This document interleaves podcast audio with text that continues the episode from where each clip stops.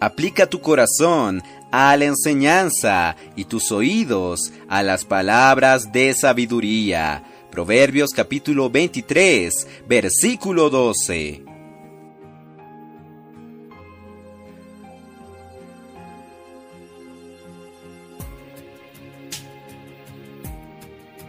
Oh Señor Jesús, amados hermanos, amadas hermanas, queridos amigos, alabado sea el Señor. Estamos en el día 14 de septiembre y en este día, en el libro Días más Sabios, hablaremos sobre la economía de Dios. Oh Señor Jesús.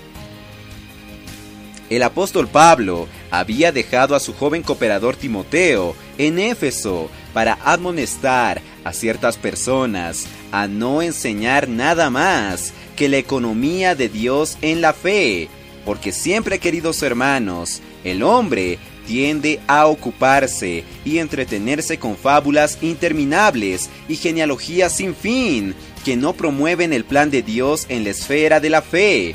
Esto lo vemos en 1 Timoteo, capítulo 1, versículos 3 al 4.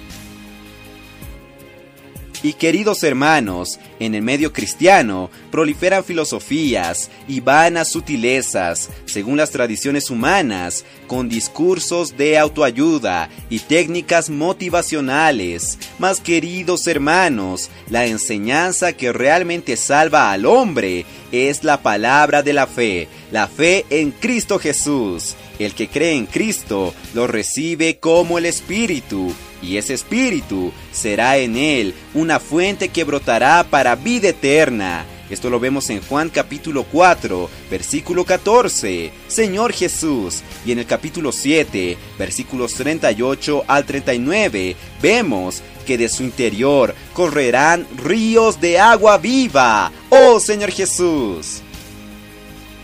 Amados hermanos, el Espíritu tiene como objetivo dar vida al hombre, y esto lo vemos en el capítulo 6, versículo 63, y la economía de Dios es nada más y nada menos que el hombre viviendo por medio de Cristo, por medio del Espíritu. Queridos santos, el que vive y anda por el Espíritu da fruto del Espíritu, que es amor, gozo, paz, paciencia, benignidad, bondad, fe, mansedumbre, templanza. Señor Jesús, esto es, queridos hermanos, lo que el hombre debe aplicar a su corazón. Señor Jesús. En 1 Timoteo, capítulo 1, encontramos esta advertencia de Pablo contra las falsas doctrinas. Señor Jesús, el apóstol Pablo nos pide que no prestemos atención a fábulas y genealogías interminables que solamente acarrean disputas. Señor Jesús, queridos hermanos, no hay más tiempo para quedar debatiendo o discutiendo con respecto a prácticas o diferentes enseñanzas.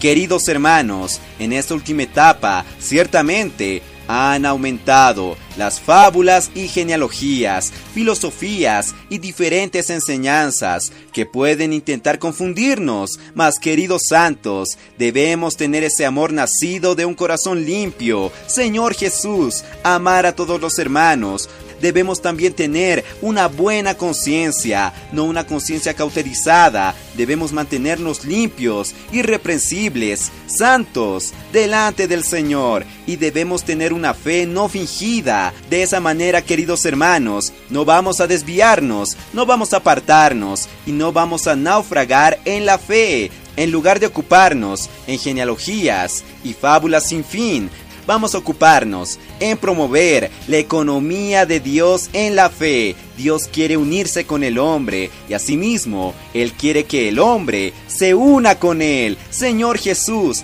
amados hermanos, amadas hermanas, Jesús es nuestro Señor.